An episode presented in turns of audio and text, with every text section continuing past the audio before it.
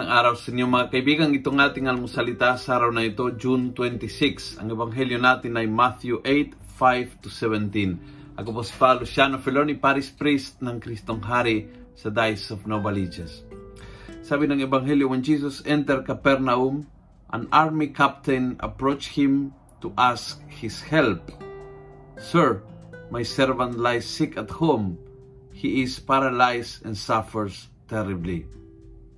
Jesus said to him, I will come and heal him.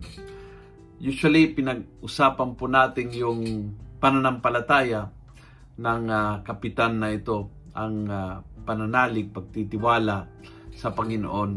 Pero gusto kong pansinin natin yung kapabaan loob. It takes a lot of humility to ask for help.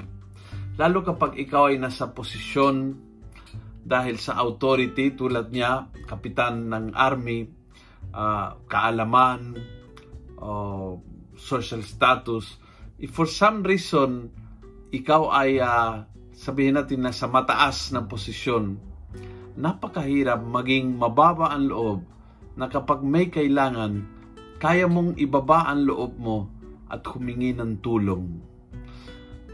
Yung ugali na yan, umpisa pala, paghingi ng tulong, hindi para sa sarili, kundi para sa kanyang alipin, melted na ang puso ni Jesus. Nakuha na. Nakuha na ang puso ni Jesus. And once na nakuha mo yung pansin ng puso ni Jesus dahil sa kababaan loob, sa malasakit sa kapwa, that's it. The rest is relax and wait for the miracle to happen na yun ang nangyari sa kapitan na ito at yun ang nangyari sa ating at yun ang mangyari sa ating sa iyo at sa akin every time na marunong tayong magpakumbaba, humingi ng tulong at uh, may malasakit sa paghihingi ng tulong, nako, miracle in the making. Kung nagustuhan mo ang video ito, pass it on Punuin natin ng good news ang social media at gawin natin viral araw-araw ang salita ng Diyos. God bless.